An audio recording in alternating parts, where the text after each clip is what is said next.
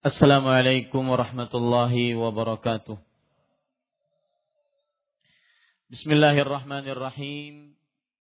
Innal hamdalillah nahmaduhu wa nasta'inuhu wa nastaghfiruh min shururi anfusina wa sayyiati a'malina.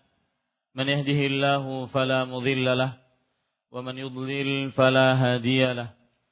وأشهد أن لا إله إلا الله وحده لا شريك له وأشهد أن محمدا عبده ورسوله. يا أيها الذين آمنوا اتقوا الله حق تقاته ولا تموتن إلا وأنتم مسلمون. يا أيها الناس اتقوا ربكم الذي خلقكم من نفس واحدة وخلق منها زوجها وبث منهما رجالا كثيرا ونساء واتقوا الله الذي تساءلون به والأرحام إن الله كان عليكم رقيبا. يا أيها الذين آمنوا اتقوا الله وقولوا قولا سديدا يصلح لكم أعمالكم ويغفر لكم ذنوبكم ومن يطع الله ورسوله فقد فاز فوزا عظيما أما بعد. فإن أصدق الحديث كتاب الله وأحسن الهدي هدي محمد صلى الله عليه وعلى آله وسلم وشر الأمور محدثاتها وكل محدثة بدعة وكل بدعة ضلالة وكل ضلالة في النار.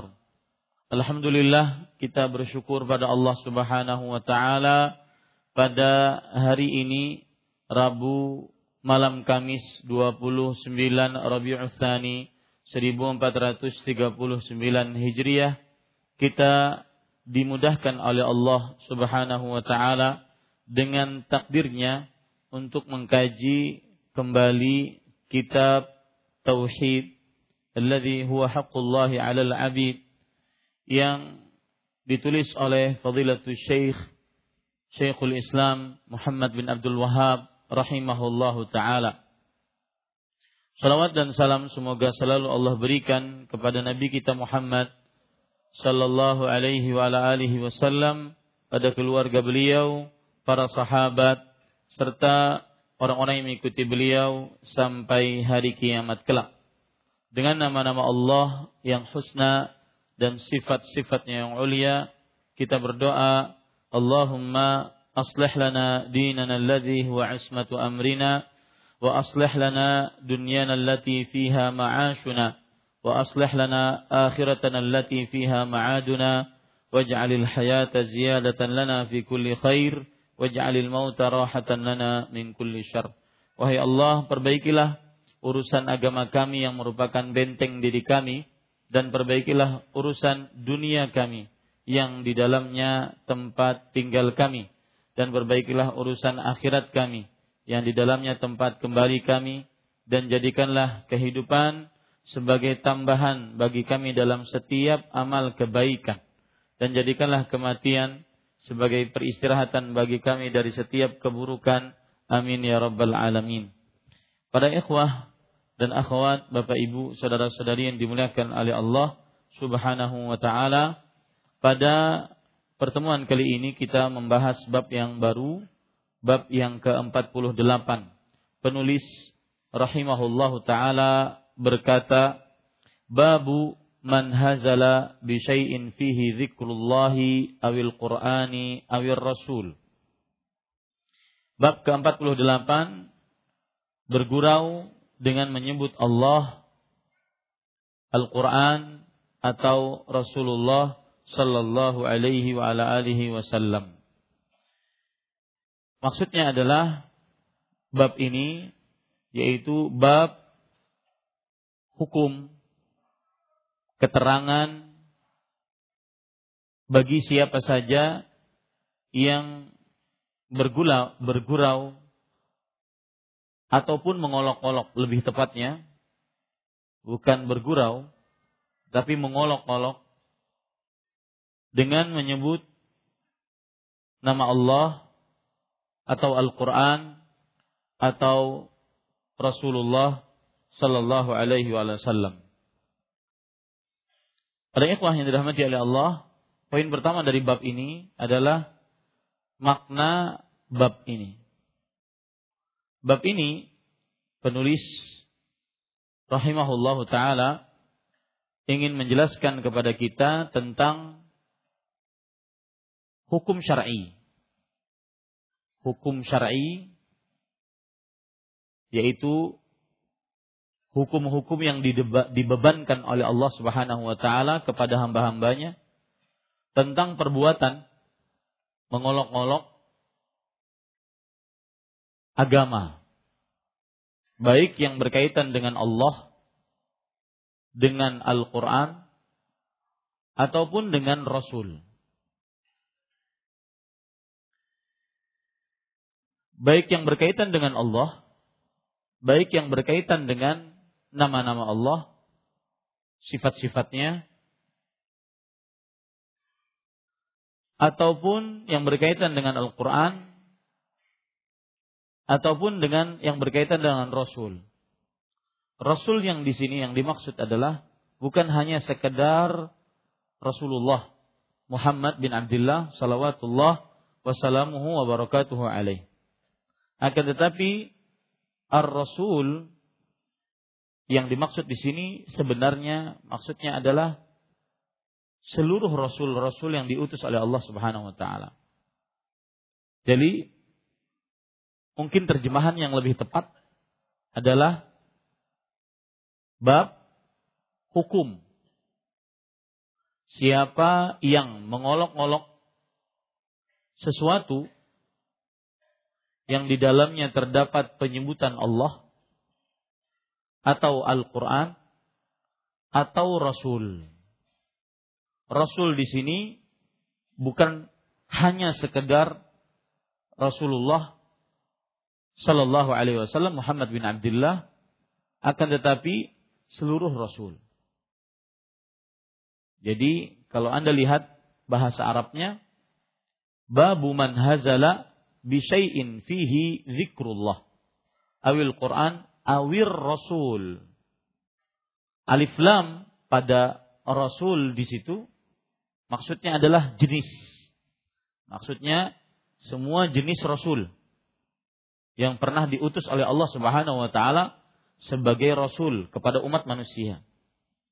Bukan alif lam sebagai pengenalan. Yaitu maksudnya adalah Nabi Muhammad sallallahu alaihi wasallam. Jadi yang dimaksud di sini adalah seluruh rasul yang pernah diutus oleh Allah Subhanahu wa taala. Maka apa hukumnya? Siapa yang mengolok-olok agama baik yang berkaitan dengan Allah atau dengan kalamullah atau dengan Rasul Allah dan semua syiar-syiar agama Islam. Itu maksud dari bab. Apa hukum syar'i di dalamnya? Dan hukum syar'i di dalamnya adalah kekufuran. Kekufuran dibagi oleh para ulama menjadi dua.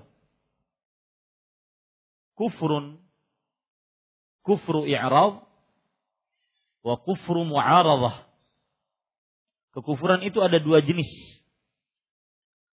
Yang bernama kekufuran berupa penolakan dan kekufuran berupa penghinaan. Yang maksud ia masuk ke dalam bab ini adalah kekufuran berupa penghinaan. Dan kekufuran berupa penghinaan lebih berat dosanya dibandingkan kekufuran berupa penolakan. Penolakan contohnya orang-orang kafir asli. Yahudi, Nasrani yang gak pernah masuk Islam. Maka mereka menolak untuk masuk Islam. Ini kekafiran. Tetapi di sana ada kekufuran penghinaan, pencelaan, pembebalan. Yaitu orang-orang kafir atau orang-orang muslim yang mengolok-olok agama ini derajatnya lebih berat dosanya dibandingkan kekufuran penolakan tadi. Dia sekedar menolak dalam tanda kutip sekedar dia menolak. Saya tidak mau beriman, selesai. Tetapi ini bukan hanya sekedar menolak, tetapi mengolok-olok. Ini lebih berat hukumnya. Hukum orang yang mengolok-olok Allah, firman Allah, Rasul Allah adalah kufur. Hukumnya adalah haram. Karena dia berbentuk kekufuran.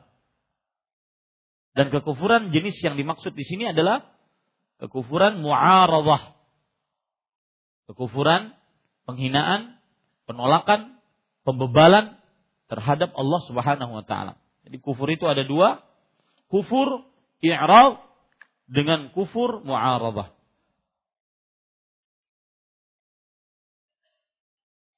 I'rad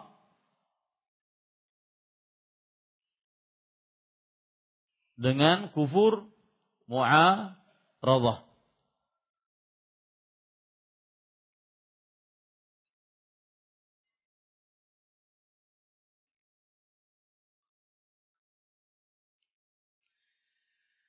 Dan bab kita ini masuk ke dalam kekufuran mu'aradah. Yaitu penghinaan, pengolokan. Di samping mereka sudah menolak. Dan kekufuran jenis seperti ini lebih berat dibandingkan kekufuran i'rad. Kekufuran penolakan. Poin kedua dari bab ini, apa hubungan bab dengan tauhid.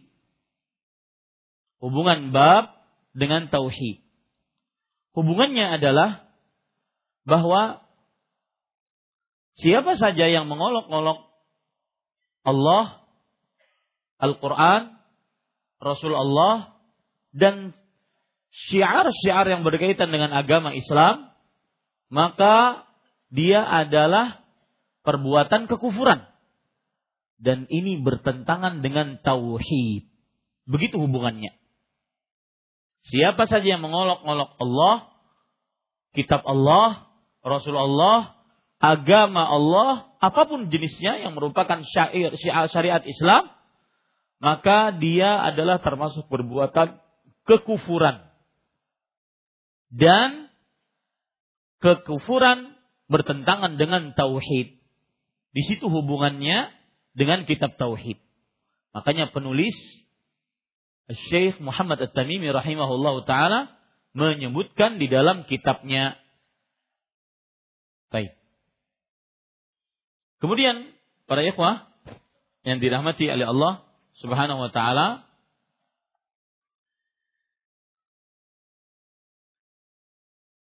Sebelum kita baca dalil dan ayat-ayat baik dari ayat-ayat ataupun hadis Rasul Shallallahu Alaihi Wasallam yang dibawakan oleh penulis yang menjelaskan hukum mengolok-olok agama, maka kita ingin mendudukan permas beberapa permasalahan.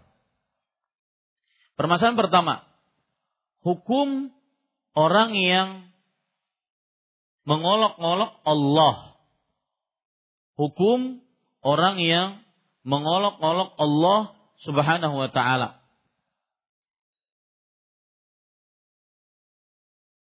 Perhatikan para ikhwan yang dirahmati oleh Allah Subhanahu wa taala, hukum orang-orang yang orang yang mengolok-olok Allah maka dia hukumnya haram. Dan apabila mengerjakan keharaman ini menyebabkan kepada kekufuran menyebabkan kepada kekufuran. Hal ini disebabkan karena seorang hamba Allah dia diwajibkan untuk beribadah kepada Allah. Dan ibadah kepada Allah ruhnya adalah pengagungan, kecintaan terhadap yang diibadahi. Allah Jalla fi'ula. Maka apabila terlepas dari dua sifat pengagungan dan kecintaan terhadap Allah yang disembah, maka hancurlah ibadahnya. Hancurlah ibadahnya. Ini penyebab kenapa mengolok-olok Allah Jalla fi'ula termasuk dari kekufuran. Karena hamba Allah diwajibkan untuk beribadah. Dan ibadah ruhnya adalah pengagungan dan kecintaan terhadap Allah. Apabila seseorang tidak mempunyai salah satu dari dua sifat ini, pengagungan ataupun kecintaan, maka rusak ibadahnya. Berarti orang yang mengolok-olok Allah, dia tidak mengagungkan Allah. Dia tidak mempunyai dua sif, salah satu dari dua sifat ini. Maka berarti rusaklah ibadahnya dan masuklah dia ke dalam jurang kekafiran. Ini penyebab kenapa mengolok-olok Allah menyebabkan kepada kekufuran. Kemudian para ikhwan yang dirahmati oleh Allah, sebab yang kedua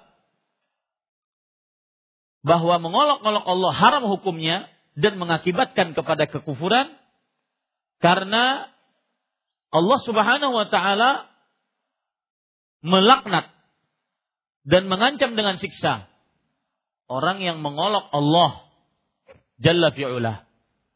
Sebagaimana dalam surat Al-Ahzab ayat 57 sampai 58. Innal ladzina wa rasulahu fid dunya wal akhirah wa a'adda lahum. Sesungguhnya orang yang mengolok Allah, mencaci Allah dan Rasulnya, niscaya Allah telah laknat mereka di dunia dan di akhirat. Dan Allah telah sediakan untuk mereka siksa yang pedih, yang afat, siksa yang menghinakan. Ini dalil yang begitu tegas bahwa siapa yang mengolok-olok Allah, menghina, merendahkan Allah Jalla fi'ula, maka dia hukumnya haram dan mengakibatkan kepada kekufuran. Dengan dalil tadi, surah Al-Ahzab ayat 57 dan juga ayat 58 setelahnya. Sebab yang kedua. Sebab yang ketiga. Mengolok-olok Allah haram hukumnya dan mengakibatkan kepada kekufuran adalah dengan ijma' para ulama bahwa siapa saja yang mengolok-olok Allah baik itu dengan sengaja bercanda dengan sengaja ataupun bercanda maka hukumnya haram dan kekafiran menurut ijma' para ulama. Ijma' artinya adalah ijma'u mohon yang di depan saya jangan menyebutkan saya terganggu. Jangan apa namanya? nyambung. Saya terganggu. Ijma' adalah ijtima'u mujtahidi hadhihi ummah fi mas'alatin min masaili ad-din ba'da wafatin Nabi sallallahu alaihi wasallam. Kesepakatan ahli ijtihad dari para ulama umat Islam dalam salah satu permasalahan dari permasalahan-permasalahan agama setelah wafatnya Nabi Muhammad sallallahu alaihi wa ala alihi wasallam. Sebagaimana yang dinukilkan oleh Al-Qadhi Iyad rahimahullah yang disebutkan di dalam kitab As-Sarimul Maslul yang ditulis oleh Imam Al-Mujaddid Syekhul Islam Ibn Taimiyah rahimahullah. Kitab beliau judulnya As-Sarimul Maslul fi hukmi qatli sabbir Rasul salawatullah wa barakatuh alaih. Qadhi Iyad mengatakan, la khilafa anna sabballaha ta'ala minal muslimin kafirun halalud dam. Artinya bahwa tidak ada perbedaan pendapat di antara para ulama bahwa yang mengolok-olok Allah Jalla fi'ula dari kaum muslimin maka dia adalah kafir halal darahnya kafir halal darahnya. Lihat lagi perkataan ulama sebelumnya yaitu Ishaq ibn Rahoyah. Teman karibnya Imam Ahmad rahimahullah taala. Beliau mengatakan qad ajma'al muslimun anna man sabba Allah wa sabba Rasulullah sallallahu alaihi wasallam annahu kafirun bidzalik wa in kana muqirran bima anzalallah. Beliau mengatakan telah berijma, berkonsensus dalam bahasa hulu sungainya. Ya, bersepakat. Telah bersepakat kaum muslimin bahwa siapa saja yang mengolok-olok Allah dan Rasulnya salawatullah wassalamu wabarakatuh alaih bahwa dia adalah kafir dengan hal tersebut. Meskipun dia mengakui apa yang diturunkan oleh Allah. Meskipun dia mengakui Al-Qur'an mengakui hadis Rasul bersyahadat maka dengan pengolokannya tersebut dia keluar dari Islam. Lihat lagi perkataan Imam Ahmad rahimahullah taala kepada seseorang. Imam Ahmad Ibn Hanbal. Ya bena kada wa kada a'ni anta wa man khalaqak. Hadha murtaddun 'anil Islam tudrabu 'unuqah. Wahai si fulan dan si fulan. Maksudnya wahai fulan dan fulan. Ke sini. Aku memberitahukan kepada kalian bahwa siapa yang melakukan demikian, mengolok Allah, maka dia murtad dari Islam, dipenggal lehernya. Tentunya permasalahan pemenggalan leher dan permasalahan penetapan hukum kepada seseorang pelaku, maka ini pendudukannya tidak mudah. Ya, menurunkan hukum kepada orang tersebut bahwa dia kafir, bahwa dipenggal lehernya, ini tidak mudah. Kita sekarang berbicara tentang hukum perbuatan. Bukan berbicara tentang hukum pelaku perbuatan. Paham ini para ikhwah? Jadi jangan asal nanti tuh di sosial media oh kafir ini. Ya, halal darahnya nih. Ya. Mana mandau kita bawa ini tidak main Kita sekarang berbicara hukum perbuatan, bukan hukum pelaku perbuatan. Baik, lihat lagi perkataan Imam Ibnu Qudamah rahimahullah dalam kitab beliau Al-Mughni. Beliau mengatakan, "Man sabballaha ta'ala kafar, sawa'un kana mazihan au jaddan." Barang siapa yang mengolok-olok Allah Jalla fi'ula, maka dia telah kafir baik itu dengan bercanda atau sungguhan. Jadi bercanda tetap kafir. Nanti kita akan bahas dalil dari dalil-dalilnya. Misalkan ketika ditanya, kamu kan menghina Allah. Oh saya cuma bercanda. Ini tidak benar. Ya, seperti zaman sekarang para pelawak menghina agama.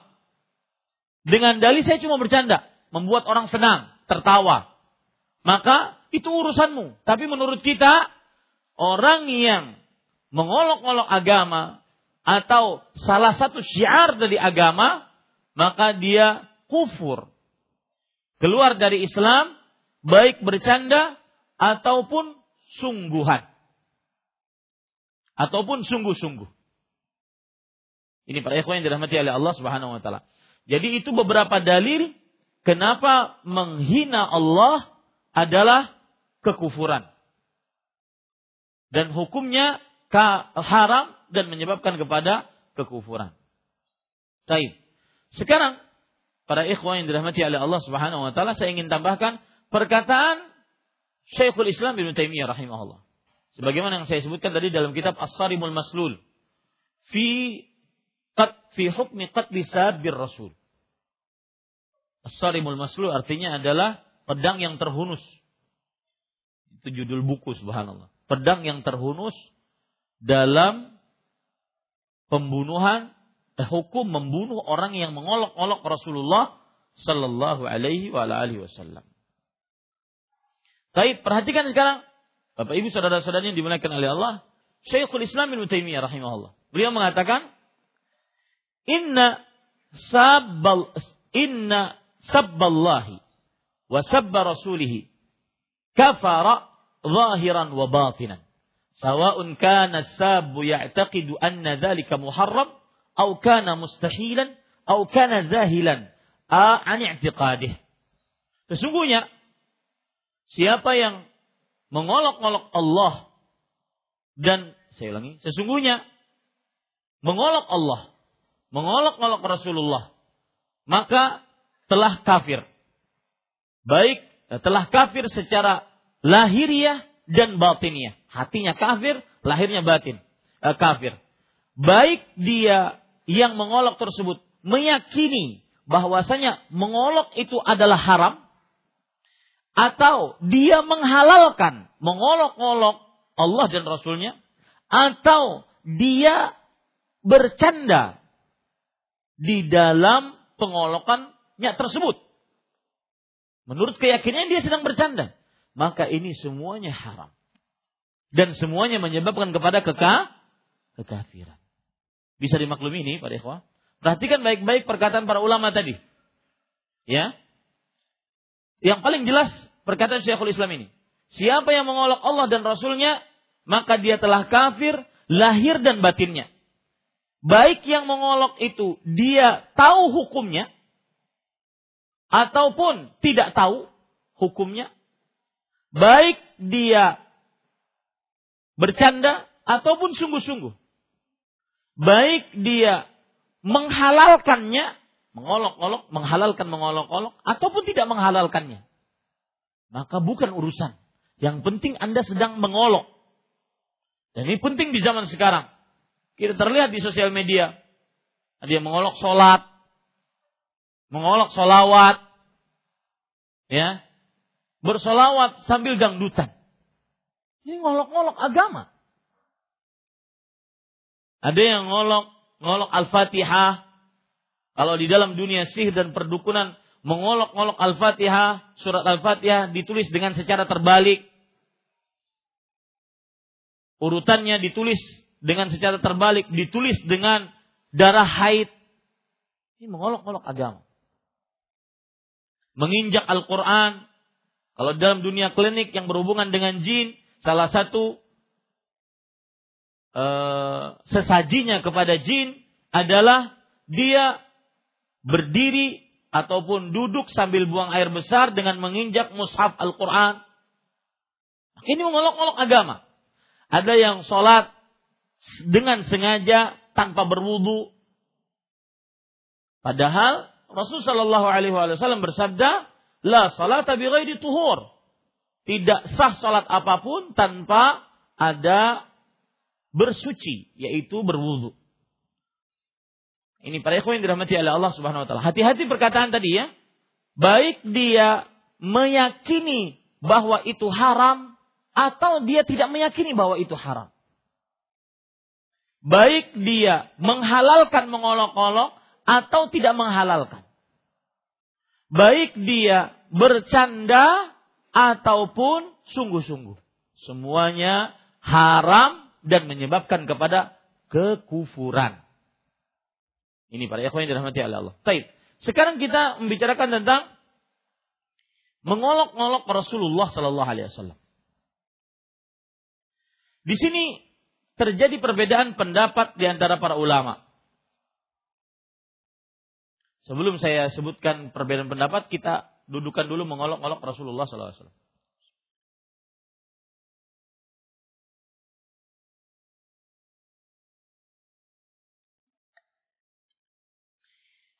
Mengolok Rasulullah salawatullah wassalamu wa barakatuh alaih.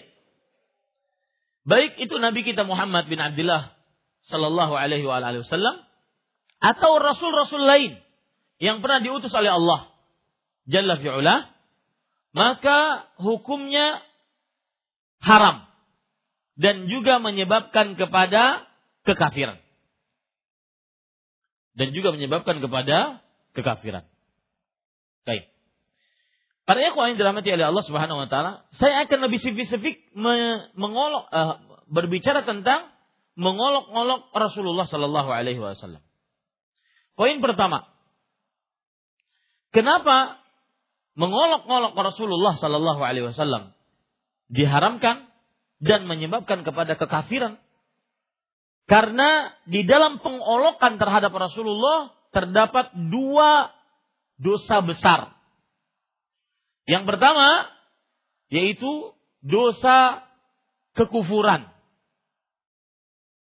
Dan kekufuran tersebut menyebabkan dia murtad dari Islam menurut jumhur ulama.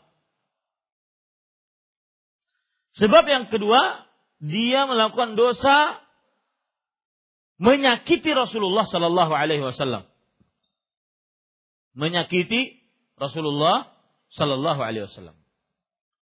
Sebab yang ketiga, terdapat dalil-dalil yang menunjukkan haramnya dan menyebabkan kepada kekafirannya orang yang mengolok-olok Rasulullah sallallahu alaihi wasallam baik ketika hidup ataupun ketika beliau sudah meninggal. Salawatullah wassalamuhu wa barakatuh alaih. Baik, itu tiga. Sebab Kenapa mengolok-olok Rasulullah Sallallahu Alaihi Wasallam? Hukumnya haram dan menyebabkan kepada kekufuran. Apa tadi sebabnya? Karena dia melakukan dosa kekafiran, kemurtadan. Yang kedua, dia melakukan dosa menyakiti Rasulullah Sallallahu Alaihi Wasallam. Yang ketiga, terdapat dalil-dalil yang menerangkan bahwa mengolok-olok Rasulullah Sallallahu Alaihi Wasallam haram hukumnya menyebabkan kepada kekafiran. Ya, baik di masa hidup beliau ataupun ketika beliau sudah meninggal Sallallahu Alaihi Wasallam. Baik. Poin yang ketiga yang yang selanjutnya yang berkenaan dengan menghina Rasulullah. Para ulama berbeda pendapat. Orang yang menghina Rasulullah Sallallahu Alaihi Wasallam Perbedaan pendapat dalam masalah apakah yang menghina Rasulullah Sallallahu Alaihi Wasallam dimintai tobat dan kalau bertobat apakah dia diterima tobatnya atau tidak? Maka jawabannya siapa yang menghina dan mengolok-olok Rasulullah Sallallahu Alaihi Wasallam benar dimintai tobat dimintai tobat. Itu yustatab.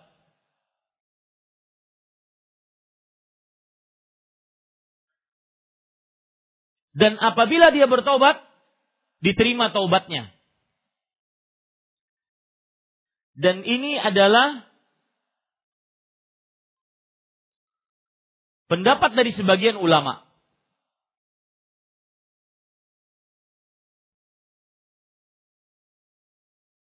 Yaitu pendapat Imam Abu Hanifah dan pendapat yang masyhur dari mazhab Asy-Syafi'i rahimahullah.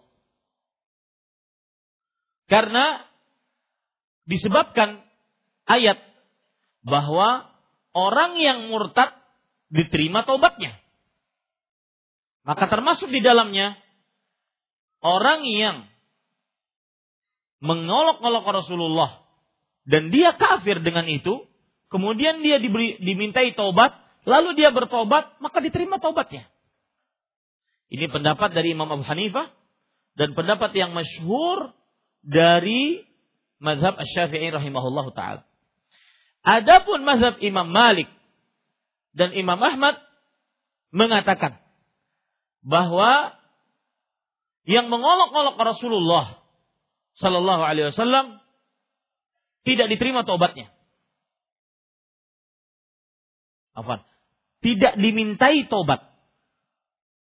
Dan tidak diterima tobatnya. Ya, tidak dimintai tobat dan tidak diterima tobatnya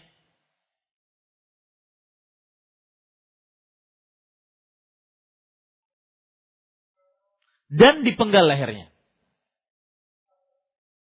Ini adalah pendapat dari Imam Malik, Imam Ahmad, dan juga pendapat dari ahli fikih Imam Laith ibn Sa'ad. Kemudian juga pendapat yang masyur dari para ulama salaf. Dan ini pendapat mayoritas ulama. Jumhur ulama berpendapat ini. Tidak diterima taubatnya dan tidak jatuh atasnya hukum penggal leher. Kalau seandainya dia bertobat. Ini para ikhwan yang dirahmati oleh Allah Subhanahu wa taala. Para ikhwan yang dirahmati oleh Allah, pendapat yang lebih kuat adalah bahwa apabila pengolok Rasulullah bertobat, maka diterima tobatnya, tetapi tetap dibunuh dipenggal lehernya. Karena ini adalah berkaitan dengan hak Rasulullah Sallallahu Alaihi Wasallam. Ya, ini adalah berkaitan dengan hak Rasulullah Sallallahu Alaihi Wasallam. Silakan azan dulu. Ya, sampai mana tadi? Baik. Di sana terdapat dua pendapat bagi siapa yang mengolok-olok Rasulullah Sallallahu Alaihi Wasallam. Pendapat yang pertama yaitu yang saya sebutkan tadi bahwa yang mengolok-olok Rasulullah Sallallahu Alaihi Wasallam diterima taubatnya. Dan ini adalah pendapat dari Imam Abu Hanifah dan masyhur dari mazhab Asy-Syafi'i rahimahullahu taala. Dan masyhur dari mazhab Asy-Syafi'i rahimahullahu taala. Dan pendapat yang lain, pendapat Imam Malik, Imam Ahmad dan jumhur salaf ulama para sahabat Nabi radhiyallahu anhu berpendapat bahwasanya yang menghina Rasulullah sallallahu alaihi wasallam mereka tidak dimintai taubat. Kalaupun bertobat dengan sendiri, maka tetap dibunuh, dipenggal lehernya. Hal ini berbeda dengan penghina Allah dan Rasulnya. Eh penghina Allah. Apabila ada orang yang menghina Allah, ini bedakan ya. Tadi pertama kita membicarakan penghinaan terhadap Allah. Sekarang penghinaan terhadap Rasulullah. Apabila ada orang yang mengolok-olok Allah, maka kalau dia bertobat, maka diterima tobat. Diterima tobatnya. Sedangkan kalau dia menghina Rasulullah Sallallahu Alaihi Wasallam, maka tidak diterima tobat dan tetap dibunuh. Maksudnya kalaupun dia bertobat tetap dibunuh. Kenapa? Karena hal ini berkaitan dengan zat Rasulullah Sallallahu Alaihi Wasallam.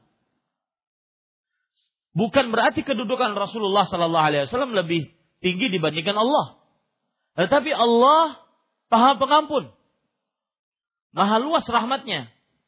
Rahmatnya meliputi segala sesuatu.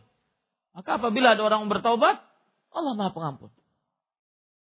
Akan tetapi kalau seandainya dia mengolok-olok Rasulullah, kalau dia bertobat, maka tetap dipanggil lehernya. Kenapa? Karena ini berkaitan dengan zat Rasulullah Sallallahu Alaihi Wasallam. Kita tidak tahu apakah Rasulullah Sallallahu Alaihi Wasallam memaafkannya atau tidak. Baik, para ikhwah, lihat dalil-dalil yang menunjukkan bahwasanya wajib dibunuh siapa saja yang mengolok Rasulullah Sallallahu Alaihi Wasallam. Wajib dibunuh. Siapa saja yang mengolok Rasulullah Sallallahu Alaihi Wasallam. Hadis riwayat Bukhari dan Muslim dari Jabir bin Abdullah radhiyallahu anhu Nabi Muhammad sallallahu alaihi wasallam bersabda, "Man li Ka'b bin al-Ashraf fa innahu qad adza Allah wa rasulah." Qala Muhammad bin Maslamah, "Atuhibbu an aqtulah?" Qala, "Na'am." Kata Rasul sallallahu alaihi wasallam, siapa yang mau membunuh, memenggal leher Ka'ab bin al-Ashraf, sesungguhnya dia telah menyakiti Allah dan Rasulnya. Kemudian Muhammad bin, As, bin Maslamah radhiyallahu anhu berkata, Apa engkau, apakah engkau ingin aku membunuhnya wahai Rasulullah sallallahu wasallam wabarakatuh alaih? Maka Nabi Muhammad sallallahu alaihi wasallam menjawab, "Iya." Menunjukkan dengan tegas siapa yang menolak Rasulullah sallallahu alaihi wasallam maka dibunuh. Walaupun dia bertobat, dibunuh. Ya. Ini para ikhwan yang dirahmati oleh Allah Subhanahu wa taala. Maka akhirnya disebutkan di dalam kitab Al-Isyraf ala Mazahibil Ulama berkata Imam Ibnul Munzir akhirnya intadaba lahu jama'atun biidnin Nabi sallallahu alaihi wasallam Maka sekelompok dari para sahabat datang kepada Ka'ab bin Al-Ashraf kemudian membunuh Ka'ab bin Ashraf eh, dibunuh oleh sekelompok dari sahabat tersebut. Nah, ini para ikhwan yang dirahmati oleh Allah Subhanahu wa taala. Dalil yang kedua, hadis riwayat Imam Abu Daud. Hadisnya disahihkan oleh Imam Albani rahimahullah taala dalam kitab beliau Irwaul Ghalil. Ali bin Abi Thalib radhiyallahu anhu berkata, "Anna Yahudiyatan kanat tashtumun Nabiy sallallahu alaihi wasallam." Ada seorang wanita Yahudi mengolok-olok Rasulullah sallallahu alaihi wasallam, menghina Rasulullah sallallahu alaihi wasallam. Wa taqa'u fih dan dia merendahkan Rasul sallallahu alaihi wasallam. Fa khanaqaha rajulun hatta matat. Maka ada seorang yang mencekiknya, mencekik perempuan tersebut sampai perempuan itu mati. Fa abtala Rasulullah sallallahu alaihi wasallam damaha. Maka Rasul sallallahu alaihi wasallam membebaskan pengambilan darah atas wanita Yahudi tersebut. Artinya darahnya tidak berharga. Artinya orang tersebut yang mencekik perempuan Yahudi tadi dibiarkan oleh Rasulullah Shallallahu Alaihi Wasallam. Tidak dianggap sebagai pembunuh. Karena berarti dia telah menegakkan syiar Islam. Yaitu membunuh orang yang mencaci, menghina, mengolok-olok Nabi Muhammad Sallallahu Alaihi Wasallam. Hadis yang ketiga yaitu disebutkan di dalam kitab Al-Maghazi yang ditulis oleh Al-Waqidi kemudian juga oleh eh, di dalam kitab As-Sirah yang ditulis oleh Ibnu Hisham bahwa Nabi Muhammad sallallahu alaihi wasallam memerintahkan untuk membunuh dua orang biduanita yang menyanyi menghina Rasulullah Sallallahu Alaihi Wasallam. Menyanyi sambil menghina Rasulullah Sallallahu Alaihi Wasallam. Dan itu beliau lakukan ketika penaklukan kota Mekah. Beliau bunuh dua-duanya. Dan beliau tidak berikan aman. Sebagaimana beliau telah memberikan aman kepada sisa dari penduduk kota Mekah.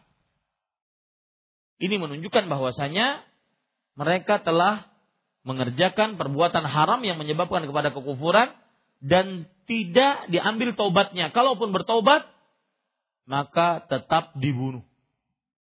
Ini para ikhwan yang dirahmati oleh Allah Subhanahu wa taala. Kalau kita lihat perkataan para ulama rahimahumullah taala, bagaimana mereka mengatakan bahwa pengolok-olok Nabi Muhammad Sallallahu Alaihi Wasallam dibunuh. Baik itu dia Muslim atau kafir. Pengolok Nabi Muhammad Sallallahu Alaihi Wasallam dibunuh. Baik Muslim atau kafir. Saya bacakan perkataan-perkataan para ulama. Imam Syekhul Islam Ibnu Taimiyah dalam kitab beliau As-Sarimul Maslul fi qat fi hukmi qatli sabir rasul. Hada madhabu ammati ahli ilm.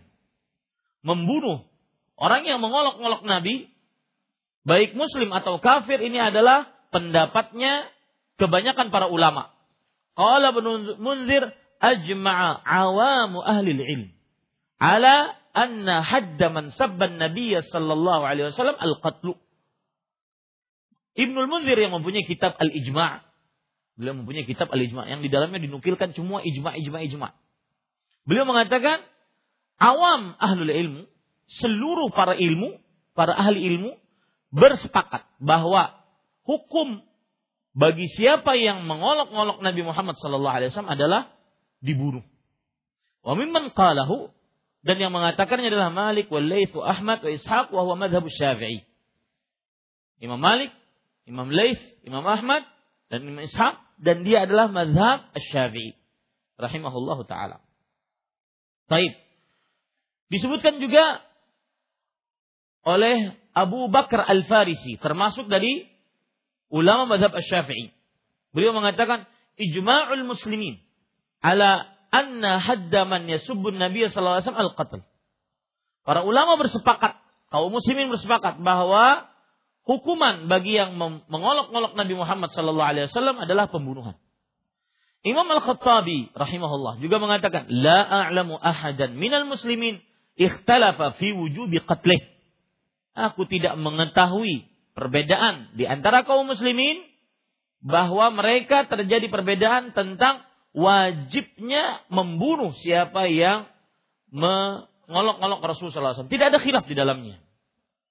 Ini banyak perkataan-perkataan para ulama pada ikhwan yang dirahmati oleh Allah Subhanahu wa taala. Baik. Sekarang kita masuk kepada uh, ayat dan hadis yang dibawakan oleh penulis dalam kitabnya ini. Maka saya berpesan para ikhwah, itulah hukum bagi yang mengolok Allah, mengolok Rasulullah sallallahu alaihi wasallam dan juga mengolok agama Islam. Maka hati-hati. Jangan sampai kita mengolok-olok sesuatu apa pun dari agama Islam. Baik itu kita meyakini haramnya atau tidak meyakini. Baik kita menghalalkan, mengolok-olok atau tidak menghalalkan. Baik kita sungguh-sungguh ataupun bercanda. Maka agama tidak bisa dijadikan untuk bahan bercanda. Ya, terutama di zaman sekarang. Hati-hati anak-anak kita, kemudian hati-hati keluarga kita, ya, jangan sampai masuk ke dalam dosa ini. Dan hati-hati lisan. Kadang-kadang lisan dengan mudahnya membicarakan pengolokan terhadap agama. Persis sebagaimana yang disebutkan oleh Rasulullah SAW bahwa ada orang yang berbicara dengan sebuah pembicaraan, la yulqi laha balan. Yahwi biha finnar sab'ina kharifan. Dia tidak peduli dengan pembicaraannya. Ternyata itu mengolok-olok agama. Allah dan Rasulnya, kitab Allah dan ayat-ayatnya, dan syiar-syiar Islam, maka akan dimasukkan ke dalam neraka jahanam yang dalamnya dari atas sampai bawah 70 tahun perjalanan. Sangat dalam. Maka hati-hati dengan lisan. Dan e, kemarin waktu daurah di Solo, Syekh Ibrahim bin Amir Rahaili beliau mengatakan di zaman sekarang al-qalam kalamun sani. Pena di zaman sekarang tulisan kemudian juga e, status cuitan di Twitter itu adalah pulpen yang kedua bagi manusia. Yang semuanya akan dipertanggungjawabkan baik di dunia ataupun di akhirat. Maka hati-hati dengan tulisan kita. Hati-hati dengan lisan kita. Karena mungkin dia termasuk dari penghinaan terhadap syiar-syiar Allah Subhanahu wa taala. Baik, kita baca sekarang apa yang disebutkan oleh penulis rahimahullahu taala. Beliau mengatakan wa qaulullahi ta'ala dan firman Allah Subhanahu wa taala wala in sa'altahum la yaqulunna innama kunna nakhudu wa nal'ab. Al-ayah. Firman Allah Subhanahu wa taala dan jika kamu tanyakan kepada mereka tentang apa yang mereka lakukan itu, tentulah mereka akan menjawab, sesungguhnya kami hanyalah bersenda gurau. Ya, bersenda gurau dan bermain-main saja. Dalam buku aslinya ayatnya cuma sampai sini. Dalam buku asli kitab tauhid, ya, dalam buku asli kitab tauhid yang bukan terjemahan yang dituliskan oleh penulis semua sampai sini. Kemudian beliau mengatakan al ayat ayatnya. Tapi dalam buku terjemahan penerjemah buku ini memudahkan kita. Beliau melanjutkan ayatnya Qul abillah wa ayati wa rasuli kuntum tastahzi'un la ta'tadiru qad kafartum ba'da imanikum. Katakanlah wahai Muhammad sallallahu alaihi wasallam, apakah dengan Allah, ayat-ayatnya dan rasulnya kalian selalu mengolok-olok? Tidak usah kalian minta maaf karena kalian kafir sesudah beriman. Surah Taubah ayat 65 sampai 66. Para ikhwan yang dirahmati oleh Allah Subhanahu wa taala, ayat ini mempunyai kisah. Ya, mempunyai kisah. Kisahnya disebutkan dalam beberapa hadis dan juga kitab-kitab tafsir. Di antaranya kisah yang disebutkan oleh Imam Ibnu Katsir rahimahullah dalam kitab beliau Tafsirul Qur'anil Azim. Bahwa Muhammad Al-Quradhi radhiyallahu anhu bercerita. Qala rajulun minal munafiqin. Ini saya ceritakan sebab turunnya ayat ini. Ya. Ada seseorang lelaki dari kaum munafik. Dalam riwayat yang lain, kaum munafik yang dimaksud di sini adalah beberapa orang. Yang pertama, Wadi'ah bin Sabit. Ini munafik yang menghina Rasulullah SAW. Wadi'ah bin Sabit. Kemudian Umayyah bin Zaid. Ya. Umayyah bin Zaid. Kemudian seorang laki-laki dari kaum Asja. Seorang laki-laki dari kaum Asja namanya Makhshi ibn Humayr. Ada tiga berarti. Yang pertama siapa? Wadi'ah bin Sabit. Yang kedua Umayyah bin Zaid. Yang ketiga Makhshi bin Humayr. Wadi'ah. Kemudian siapa? Umayyah, Umayyah, kemudian Makhshi. Wadi'ah, Umayyah, Makhshi. Ini yang menghina. Ya. Mereka mengatakan, ma'ara qurra'ana haula illa arghaba butunan wa akdzabana alsinatan wa ajbanana 'inda liqa. Aku tidak melihat para pembaca Al-Qur'an kita, mereka itu menunjuk kepada Nabi dan para sahabat. Jadi dalam riwayat lain seperti itu, menunjuk kepada Nabi dan para sahabatnya. Ya. Para pembaca Al-Qur'an kita, mereka itu adalah melainkan orang-orang yang paling suka makan. Perutnya buncit karena suka makan. Dan paling dusta lisannya. Dan paling pengecut ketika bertemu dengan musuh. Rasulillah sallallahu alaihi wasallam. Maka hal tersebut dibawa kabarnya kepada Rasul sallallahu alaihi wasallam. Dan Nabi Muhammad SAW qadir tahal wa kata. Beliau sudah mem mau memulai perjalanan. Dan ini ceritanya para ikhwan yang dirahmati oleh Allah Subhanahu wa taala adalah setelah peperangan Tabuk. Ceritanya di peperangan Tabuk.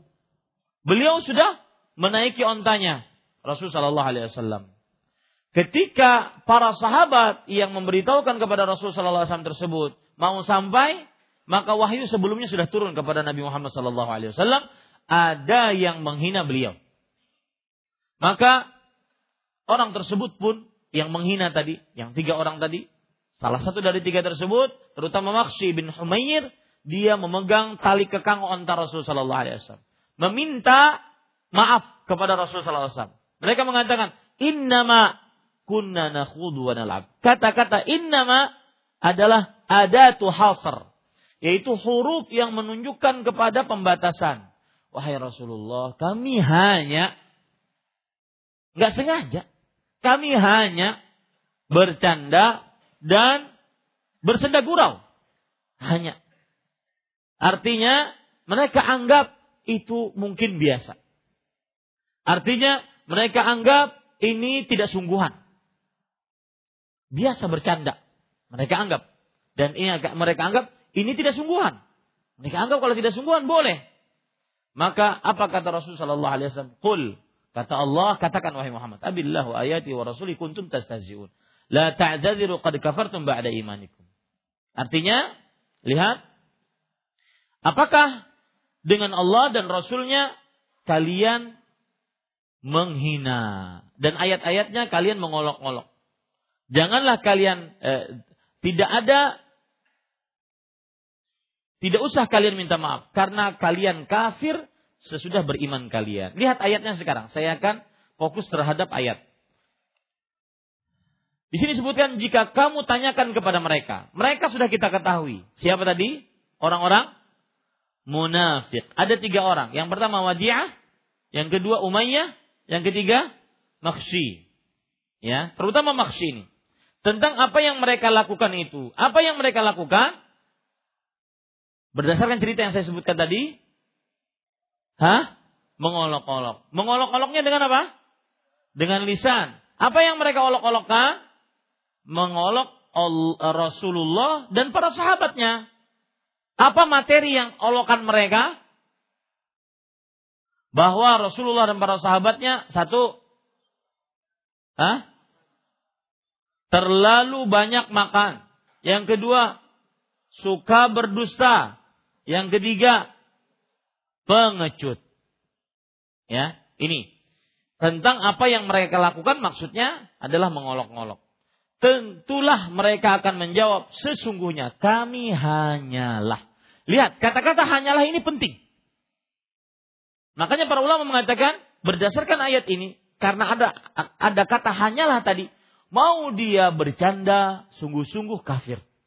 Mau dia menghalalkan mengolok-olok tidak menghalalkan kafir mau dia mengetahui hukumnya bahwa hukumnya haram, mengolok-olok atau tidak mengetahui kafir. Ya, ini para ikhwan yang dirahmati oleh Allah Subhanahu wa taala. Jadi hanyalah itu penting. Kata-kata hanyalah itu menunjukkan kepada ke uh, sebuah pernyataan penting yaitu bahwa bercanda atau sungguh-sungguh tetap kafir bersenda gurau dan bermain-main saja. Kul katakanlah wahai Muhammad sallallahu alaihi wasallam. Apakah dengan Allah? Maksudnya apakah dengan Allah? Maksudnya apakah terhadap Allah? Ya. Dan dengan ayat-ayat Allah. Ayat-ayat Allah dibagi menjadi dua. Ayat-ayat matluah dan ayat-ayat tauniyah. Ayat-ayat Allah yang dibaca dan ayat-ayat Allah yang berupa alam semesta. Contoh misalkan, hmm, gunung es kecil amat Allah me, menciptakan, menghina ciptaan Allah termasuk di dalamnya. Karena ayat-ayat dibagi menjadi dua. Ayat yang namanya matluah yang dibaca seperti firman Allah yaitu Al-Qur'anul Karim dan ayat apa tadi? Kauniyah, yaitu berupa alam semesta. Tanda kekuasaan Allah berupa alam semesta. Ya, itu termasuk daripada menghina Allah. Dan rasulnya, rasulnya yang dimaksud di sini dalam ayat ini siapa? Rasulullah Sallallahu Alaihi Wasallam. Bisa juga seluruh para rasul. Ya, kalian selalu berngolok-ngolok Mengolok-olok di sini sudah kita sebutkan tadi contohnya. Maka kemudian Allah berfirman, La ta'tadiru.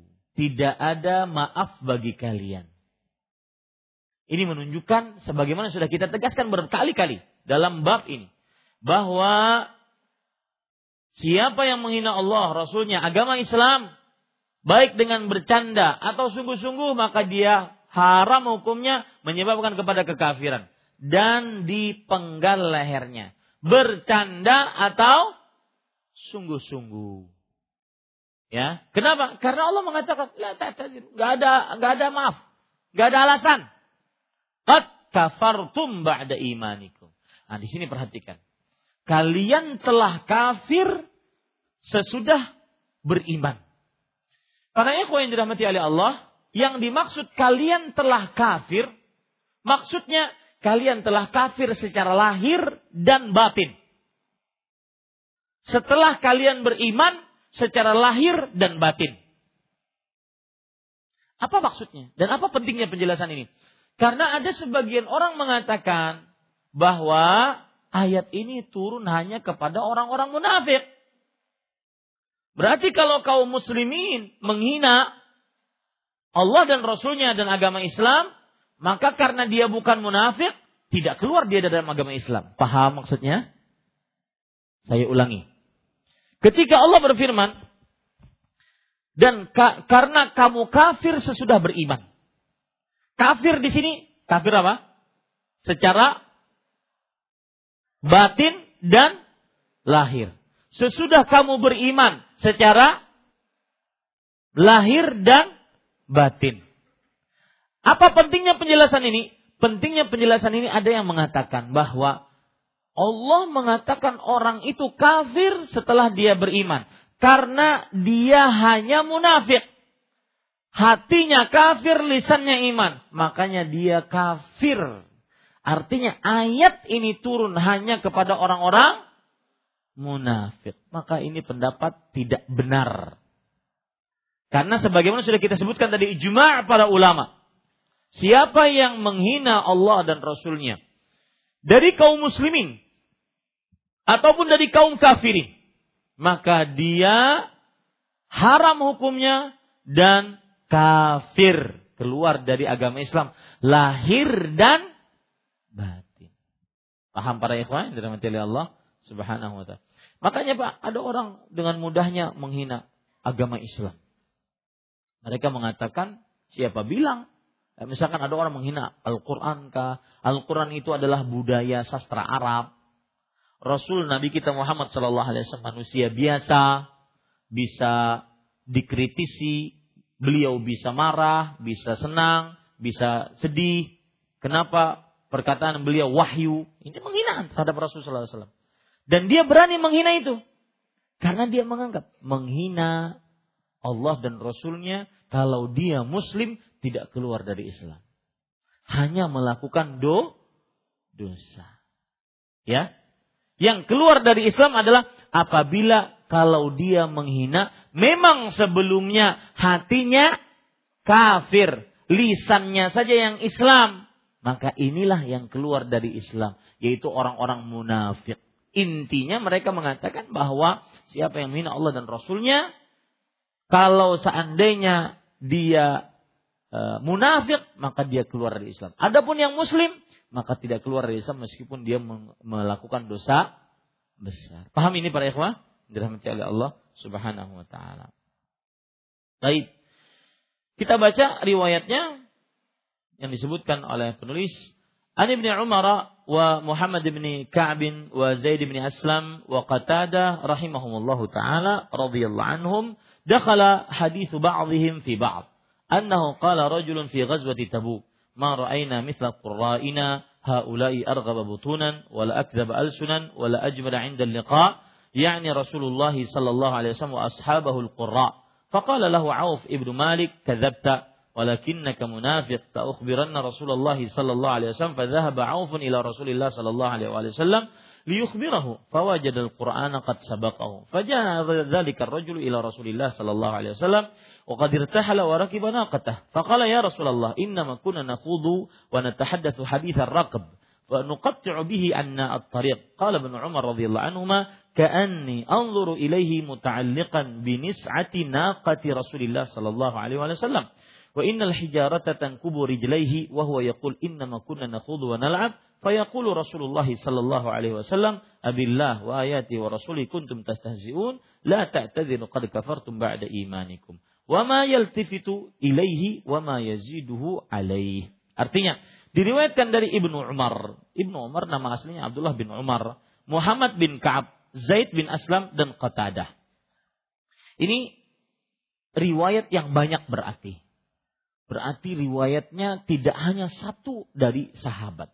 Tapi banyak yang meriwayatkan. Hadis dengan rangkuman sebagai berikut. Maksudnya hadis mereka saling menguatkan satu dengan yang lainnya bahwasanya ketika dalam peristiwa perang Tabuk sebagaimana sudah kita sebutkan, perang Tabuk. Ya, ada seorang yang berkata, "Belum pernah kami melihat seperti para ahli baca Al-Qur'an ini." Orang yang lebih buncit perutnya, lebih dusta lisannya, lebih pengecut dalam peperangan. Maksudnya Rasulullah Shallallahu Alaihi Wasallam dan para sahabat yang ahli baca Al-Quran. Maka berkatalah Auf bin Malik. Auf bin Malik radhiyallahu anhu seorang sahabat Rasul Shallallahu Alaihi Wasallam. Berkata kepadanya, omong kosong yang kamu katakan. Nanti saya akan sebutkan ya siapa-siapa yang disebutkan dalam uh, dalam nama-nama orang di sini. Saya akan siapa mereka. Omong kosong yang kamu katakan. Bahkan kamu adalah orang munafik. Sungguh aku akan beritahukan kepada Rasulullah Sallallahu Alaihi Wasallam. Lalu pergilah Auf kepada Rasul Sallallahu Alaihi Wasallam untuk memberitahukan hal tersebut kepada beliau. Tetapi sebelum ia sampai, telah turun wahyu Al-Quran kepada beliau. Maksudnya, sebelum Auf bin Malik sampai kepada Rasulullah, Allah sendiri langsung memberitahukan kepada Rasulullah Sallallahu. Ini menunjukkan bahwasanya tercelaknya penghinaan terhadap Rasul Shallallahu Alaihi Wasallam. Ya. Dan ini menunjukkan juga bahwa sampai detik ini, sampai zaman sekarang, siapa saja yang menghina Rasulullah dan agama Islam pasti akan diperlihatkan oleh Allah. Dan setelah itu pasti akan kabarnya hilang di telan muka bumi. Baik dia mati dengan mengenaskan ataupun tidak ada kabarnya sama sekali. Karena Allah berfirman, "Wa rafa'na laka zikr." Kami angkat kami angkat nama Muhammad sallallahu alaihi wasallam.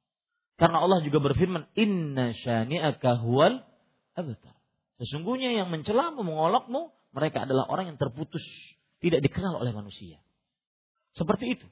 Setiap yang menghina Rasulullah, pasti Allah akan timbulkan dia agar kaum muslimin membantahnya. Setelah itu dia mati mengenaskankah atau dia kabarnya tidak terdengar sama sekali. Ini menunjukkan kedudukan Rasulullah Sallallahu Alaihi Wasallam. Baik. Lalu pergilah Auf kepada Rasul Sallallahu Alaihi Wasallam untuk memberitahukan hal tersebut kepada beliau. Tetapi sebelum ia sampai telah turun wahyu Al-Quran kepada beliau. Ketika orang yang berkata itu datang kepada Rasul Sallallahu Alaihi Wasallam, beliau telah beranjak dari tempatnya menaiki untanya. Maka berkatalah ia kepada Rasulullah, wahai Rasulullah, sebenarnya kami hanyalah bersenda gurau mengobrol sebagaimana obrolan dan orang-orang yang berpergian jauh sebagai pengisi waktu saja dalam perjalanan. Di sini terdapat pelajaran bahwa bersafar terkadang banyak mendatangkan dosa dari sisi membicarakan hal-hal yang tidak bermanfaat. Makanya pakailah kaidah yang disebutkan oleh Rasulullah Shallallahu Alaihi Wasallam min husni islamil mar'i terkuhu ma la yani termasuk kebaikan keislaman seseorang meninggalkan sesuatu yang tidak bermanfaat untuknya. Maka kadang-kadang para ikhwah seorang ustadz dijemput oleh orang, kemudian dia di mobil diem aja, dia baca buku kah? Yang saya kenal itu, yang saya dapat dari beberapa panitia kajian, Ustadz Zainal Abidin. Di mobil diam, baca. Ya, tidak banyak ngobrol, kecuali kalau ditanya. Ini salah satunya adalah menghilangkan agar lisannya zalla. Agar hilang tergelincirnya lisan. Karena ada sebagian manusia, ini kayaknya kita berhinipin aja, kita pandirakan ustadz ya. Ada yang begitu manusia. Jadi untuk membuka pembicaraan, agar bisa basa-basi, maka mengribah. Yang diribah bukan manusia biasa. Ustadznya digibah. Pindahnya Ustaz Khairullah menikah pulang.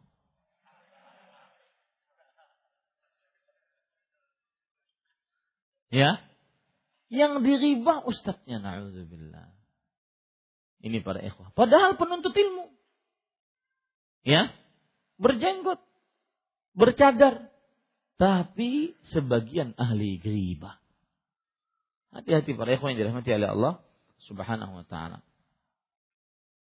Kami hanyalah bersenda gurau dan mengobrol sebagaimana obrolan orang-orang yang berpergian jauh sebagaimana pengisi waktu saja dalam perjalanan kami.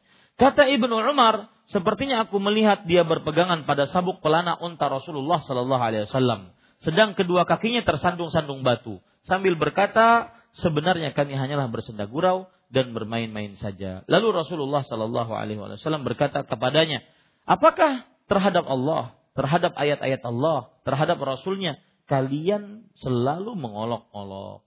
Beliau mengucapkan itu tanpa menengok dan tidak bersabda kepadanya lebih daripada itu. Gak ada alasan. Nggak ada kasih sayang. Nggak ditengok. Ditengok pun enggak. Begitulah sebenarnya sikap seorang muslim kepada orang yang mengolok-olok Rasul Shallallahu Alaihi Wasallam dan termasuk di dalamnya mengolok-olok sunnah Nabi Muhammad Shallallahu Alaihi Wasallam. Tegas, kokoh, keras, karena itu adalah Rasulullah Shallallahu Alaihi Wasallam. Tetapi para yang dirahmati oleh Allah harus tetap dengan hikmah. Tidak boleh semena-mena. Tidak boleh main hakim sendiri. Tidak boleh main bakar sendiri. Ya, ini para ikhwan yang dirahmati oleh Allah Subhanahu wa taala. Baik. Beberapa biografi yang ada di dalam kitab ini. Muhammad bin Ka'ab. Muhammad bin Ka'ab Al-Qurazi. Beliau seorang tabi'i. Wafat pada tahun 120 Hijriah. Kemudian disebutkan di sini Zaid bin Aslam. Beliau seorang tabi'i wafat pada tahun 136 Hijriah. Kemudian di sini disebutkan Qatadah. Qatadah bin Da'ama As-Sadusi. Seorang tabi'i, muridnya Anas bin Malik radhiyallahu. Ahli tafsir.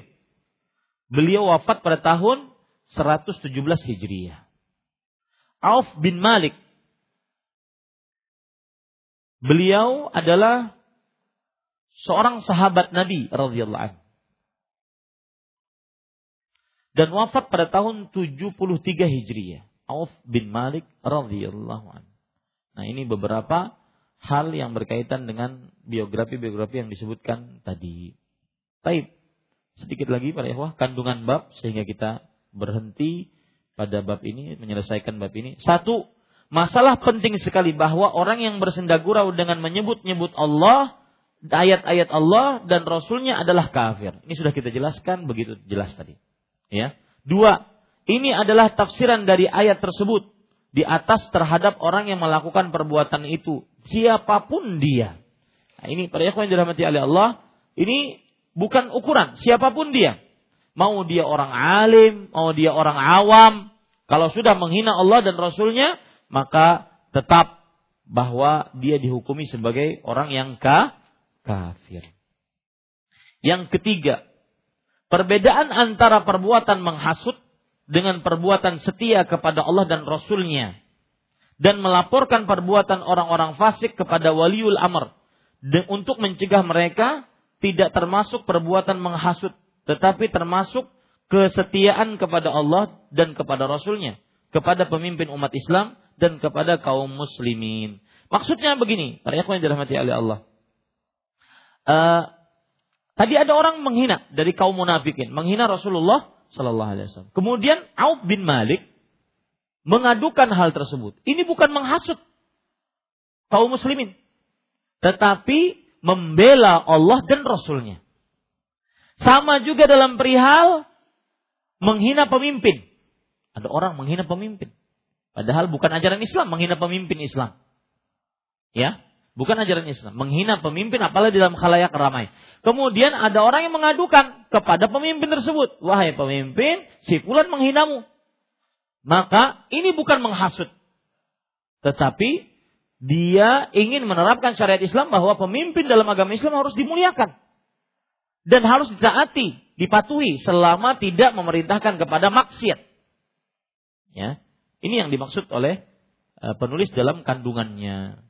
Yang keempat, perbedaan antara sikap memaafkan yang dicintai Allah dengan sikap keras terhadap musuh-musuh Allah Subhanahu wa taala.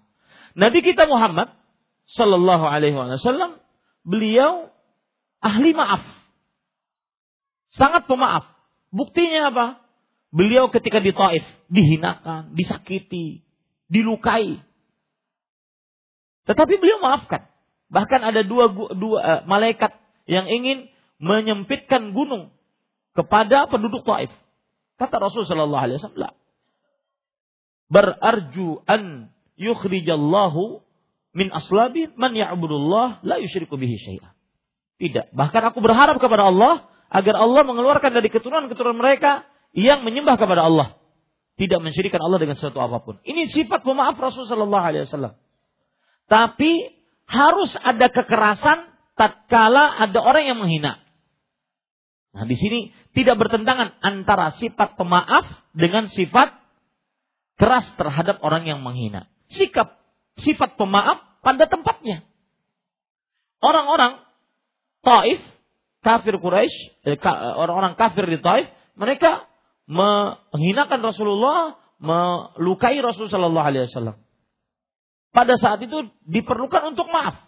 Tetapi pada saat ini orang-orang munafik yang sudah sering menghina Alaihi Wasallam, merendahkan, mengolok-olok agama, maka pada saat itu yang ada adalah sikap keras ditunjukkan oleh Rasulullah Wasallam. Maka kita juga begitu.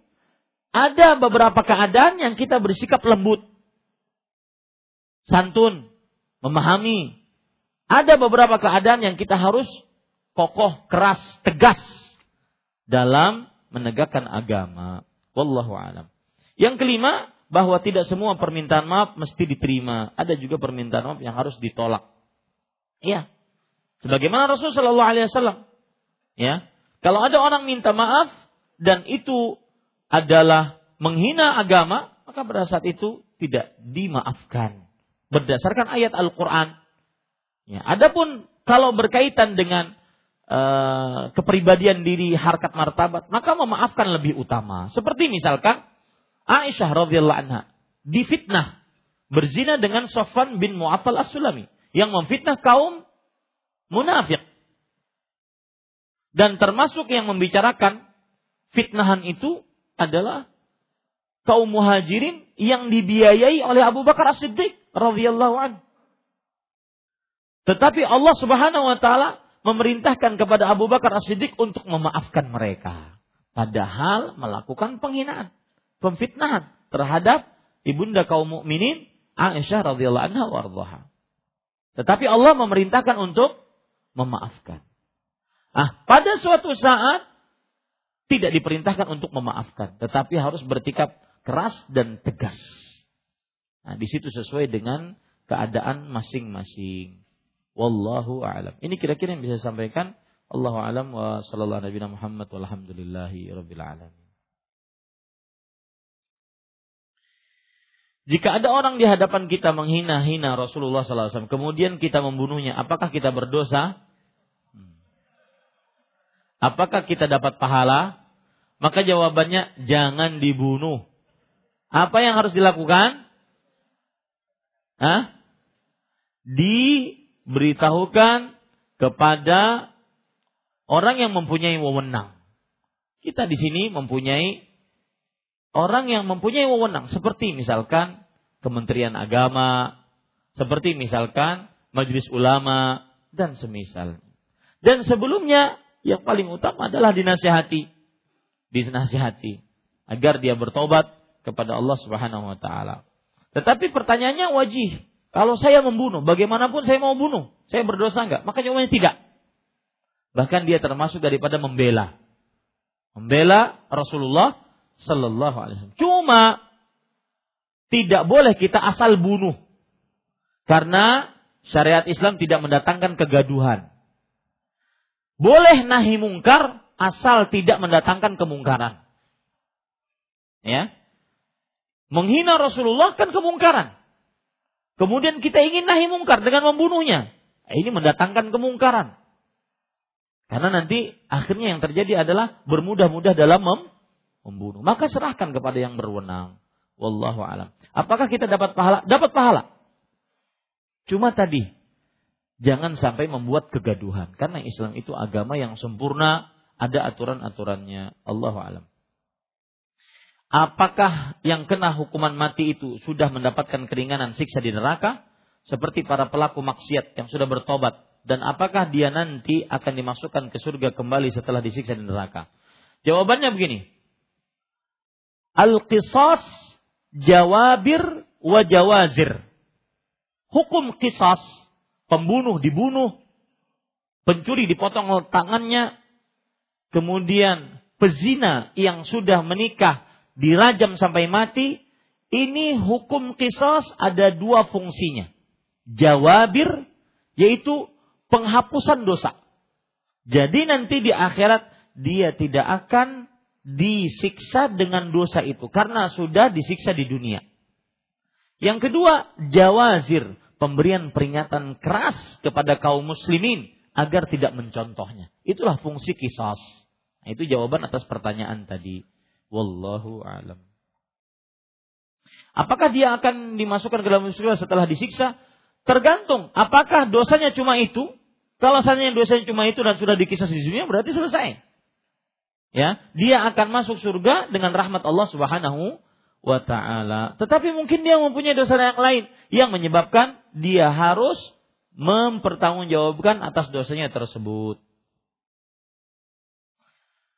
Intinya, selama dia tidak melakukan kekafiran, kesyirikan, kemunafikan yang berkaitan dengan akidah, maka dia akan dikeluarkan dari neraka kalau dia masuk neraka dan dimasukkan ke dalam surga. Karena dalam hadis riwayat Imam Muslim Allah memerintahkan kepada para malaikat, "Akhrij minan nar man kana fi qalbi mithqala dzarratin min min min khardal. Keluarkan dari api neraka siapa pun yang di dalam hatinya ada seberat biji sawi dari kebaikan. Dalam riwayat yang lain, lam ya'mal khairan qat. Orang ini belum pernah mengerjakan kebaikan apa pun selama hidup di dunia. Tapi dia beriman. Maka dia akhirnya tetap dikeluarkan dari api neraka. Nah, ini menunjukkan bagaimana luasnya rahmat Allah Subhanahu wa taala. Saking luasnya rahmat Allah ketika Firaun sudah tenggelam dan dia mengucapkan amantu annahu la ilaha illalladzi amanat bihi bani Israel. Aku beriman bahwa tidak ada ilah yang berhak disembah kecuali yang diimani oleh Bani Israel, maka Jibril menutup mulutnya dengan pasir agar dia tidak mengucapkan lagi. Karena kalau dia mengucapkan mungkin Allah rahmati, ampuni dia. Padahal dia pengaku Tuhan. Nah ini para ikhwan yang dirahmati ya. Maka apa faedahnya untuk kita? Rahmat Allah, Robmu yang kamu sembah selama ini sangat luas. Lalu untuk apa putus asa? Dalam menggapai asa. Kenapa putus asa? Kenapa putus asa untuk kembali menjadi orang yang saleh? Ustaz susah Ustaz. Sholat malam sudah lawas ulun tinggal Ustaz. Dulu baru-baru kenal dakwah sunnah, sangat sholat malam. Ini ada beker di sini, ada handphone, ada alarm, ada bini di samping, guringan berapa? Susah Ustaz. Bangun pun, ketika bangun, mahar, kemudian matikan, guring lagi. Malam pertama, malam kedua, terus Anda punya Allah yang rahmatnya sangat luas. Kenapa putus asa dalam meninggalkan maksiat? Maksiat terutama yang tersembunyi. Tidak ada urusan putus asa. Kita punya Allah. Maksiat melihat hal-hal yang diharamkan. Maksiat curang di dalam jual beli maksiat berdusta kepada pasangan yang sah. Terus kita punya Allah, kita perbaiki diri dari maksiat yang mungkin rahasia, tidak diketahui kecuali oleh Allah. Jangan putus asa dari rahmat Allah. Baik itu ingin mengerjakan kebaikan ataupun meninggalkan maksiat. Kadang-kadang Ustadz, ya, ada sebagian orang cerita sama saya. Ustadz, ini handphone bergetar, tangan saya bergetar. Saya kecanduan melihat film porno. Handphone bergetar. Saya tidak sanggup kecuali harus melihat. Tapi saya ingin tidak melihat. Sampai bergetar, sampai saya bingung. Itu proses. Anda punya Allah yang maha luas rahmatnya. Minta sama Allah. Ustadz, saya ingin meninggalkan yang haram, riba, berhutang yang haram, riba. Ingin tinggalkan. Anda punya Allah yang maha rahmat. Tinggalkan. Allah tidak akan menghinakan orang yang taat kepadanya. Mustahil. Jangankan yang taat. Yang bermaksiat saja masih dirahmati oleh Allah. Buktinya apa? Jangan maksiat biasa. Yang melakukan kesyirikan masih dirahmati oleh Allah. Allah berfirman dalam Al-Quran. fa idza rakibu fil fulk da'awullaha mukhlishina lahuddin. Apabila mereka di tengah lautan, maka Allah dengan rahmatnya memberikan petunjuk kepadanya agar ini orang-orang musyrik di tengah lautan. Ya, saya pernah di Madinah di sebuah museum memperlihatkan bagaimana kapal sangat besar, mungkin dari masjid ini sampai ke rumah White House sana tuh. Ya, kapal itu, gua nol. Itu di tengah lautan tidak ada apa-apanya. Dengan kuasa Allah ombaknya mengombang-ambing kapal tersebut. Orang-orang musyrik ketika di situ mereka diberi petunjuk oleh Allah. Agar Allah bisa menyelamatkan mereka, mereka harus keluar dari kesyirikannya, harus bertauhid. Makanya da'awullah mukhlisin Allah mereka berdoa kepada Allah dengan ikhlas kepada Allah. Akhirnya apa? Falamma najahum minal bar. Kami selamatkan mereka ke, ke daratan. Karena kalau mereka masih musyrik, tidak akan diselamatkan. Itu bukti rahmat Allah. Subhanallah. Maka para ikhwah, tidak ada kamus putus asa untuk kaum seorang muslim gak ada dalam hidupnya. Baik ingin mengerjakan ketaatan atau ingin keluar dari maksiat, tidak ada putus asa. Ingin mengerjakan ketaatan termasuk dalamnya mendidik anak. Ustadz, Anak ulun pambabal banar. Kayaknya takdirnya 50 ribu tahun kayak itu. Ada lagi yang mengaku kayaknya empat abahnya saya Maka jawabannya jangan putus asa para ikhwah. Anda punya Allah yang maha rahmat, luas rahmatnya. Bertobatlah kepada Allah. Mintalah kepada Allah kemudahan untuk mengerjakan ketaatan atau meninggalkan maksiat.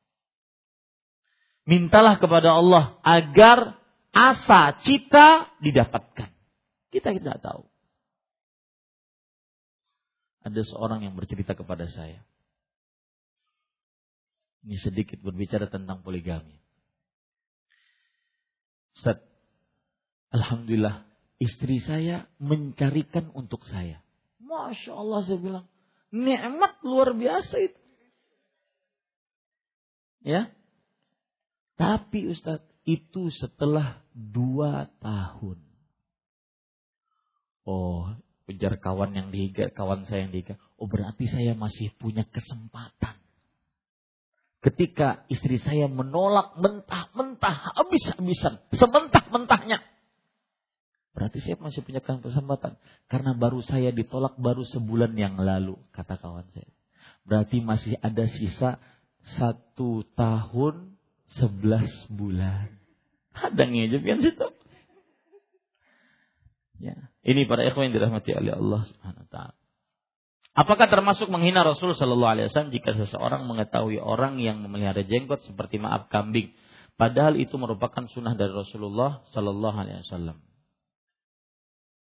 Jika seseorang mengatai orang yang memelihara jenggot seperti maaf, seperti kambing, Padahal itu merupakan sunnah dari Rasulullah Sallallahu Alaihi Wasallam. Maka jawabannya tentunya ini menghina sunnah dan menghina sunnah termasuk bagian dari menghina Rasulullah. Tetapi tidak seperti langsung menghina Rasulullah Sallallahu Alaihi Wasallam.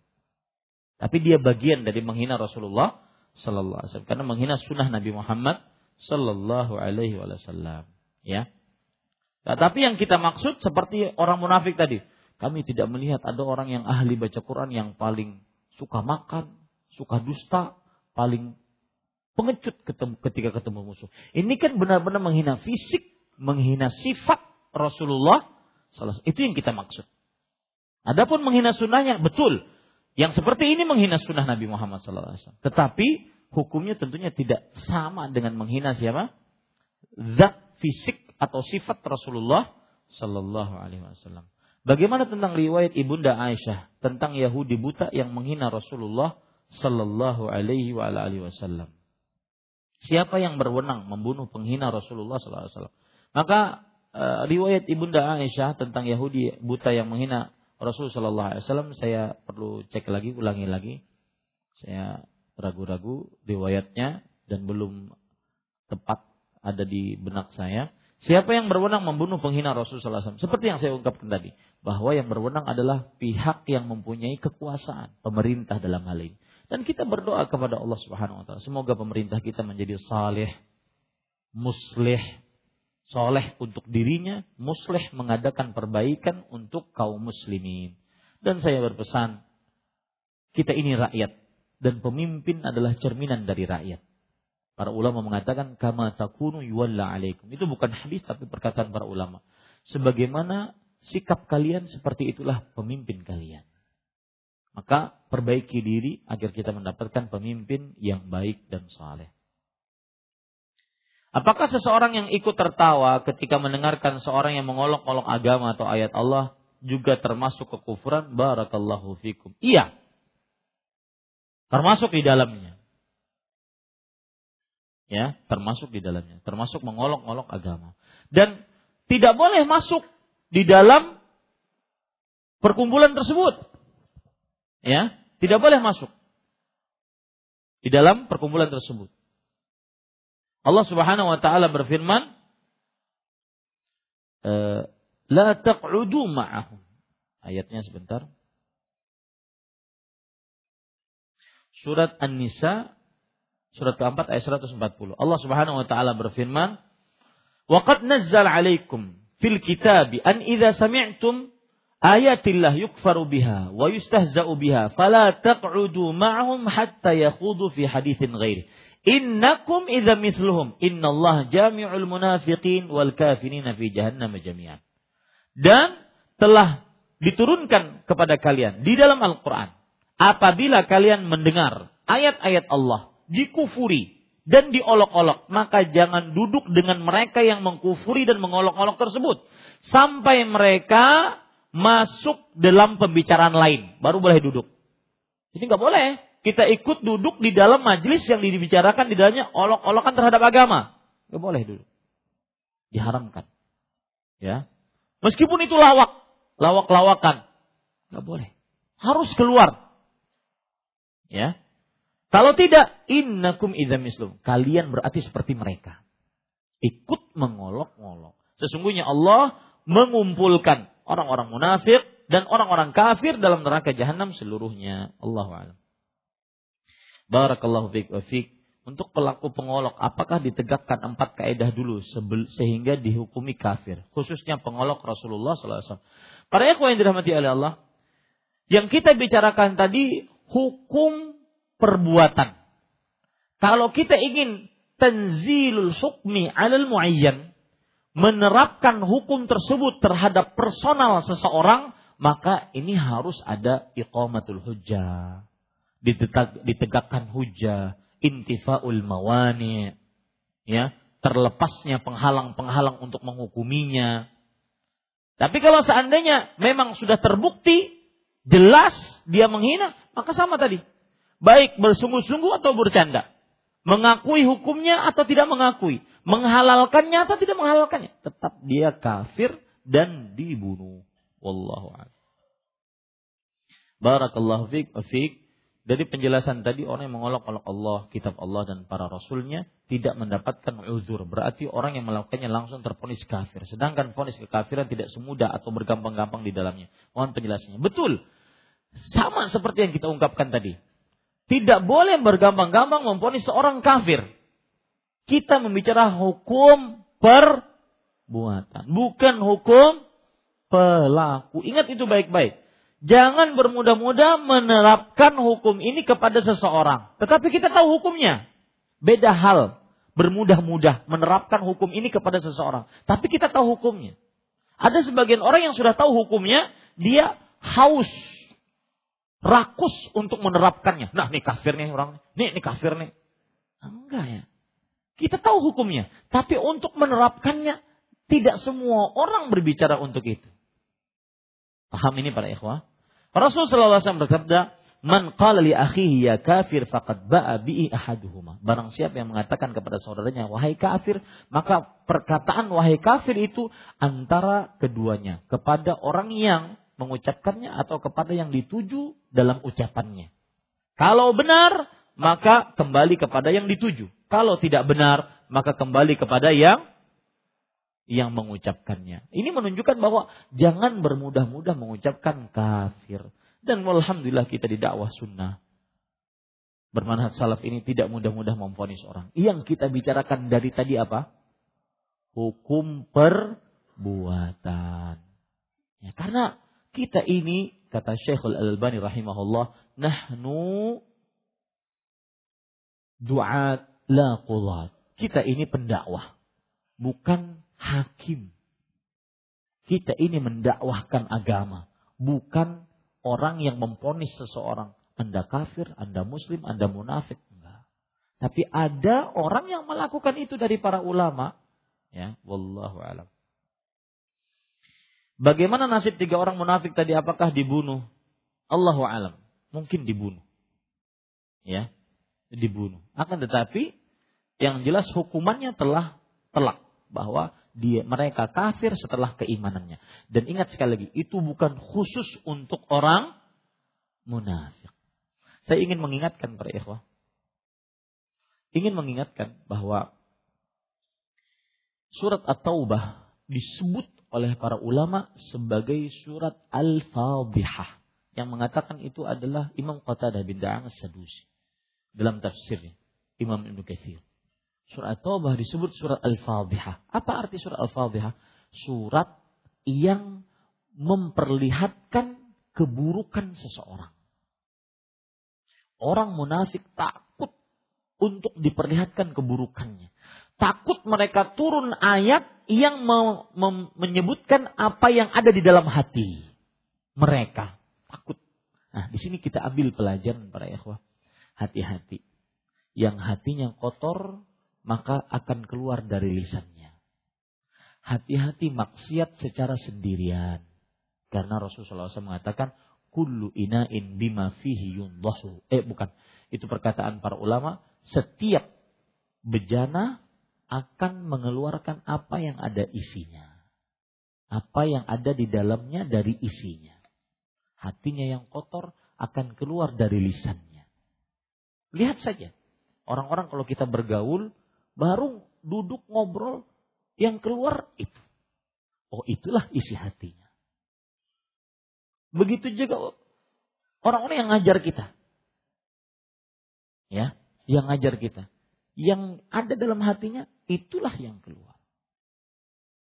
Kullu ina'in bima fihi Setiap bejana akan mengeluarkan apa yang ada di dalamnya. Maka perbaikilah hati kita bersihkan hati kita. Semoga bermanfaat. Subhanakallah bihamdik. Syadu an la ilaha illa anta wa atubu ilaik. Wassalamualaikum warahmatullahi wabarakatuh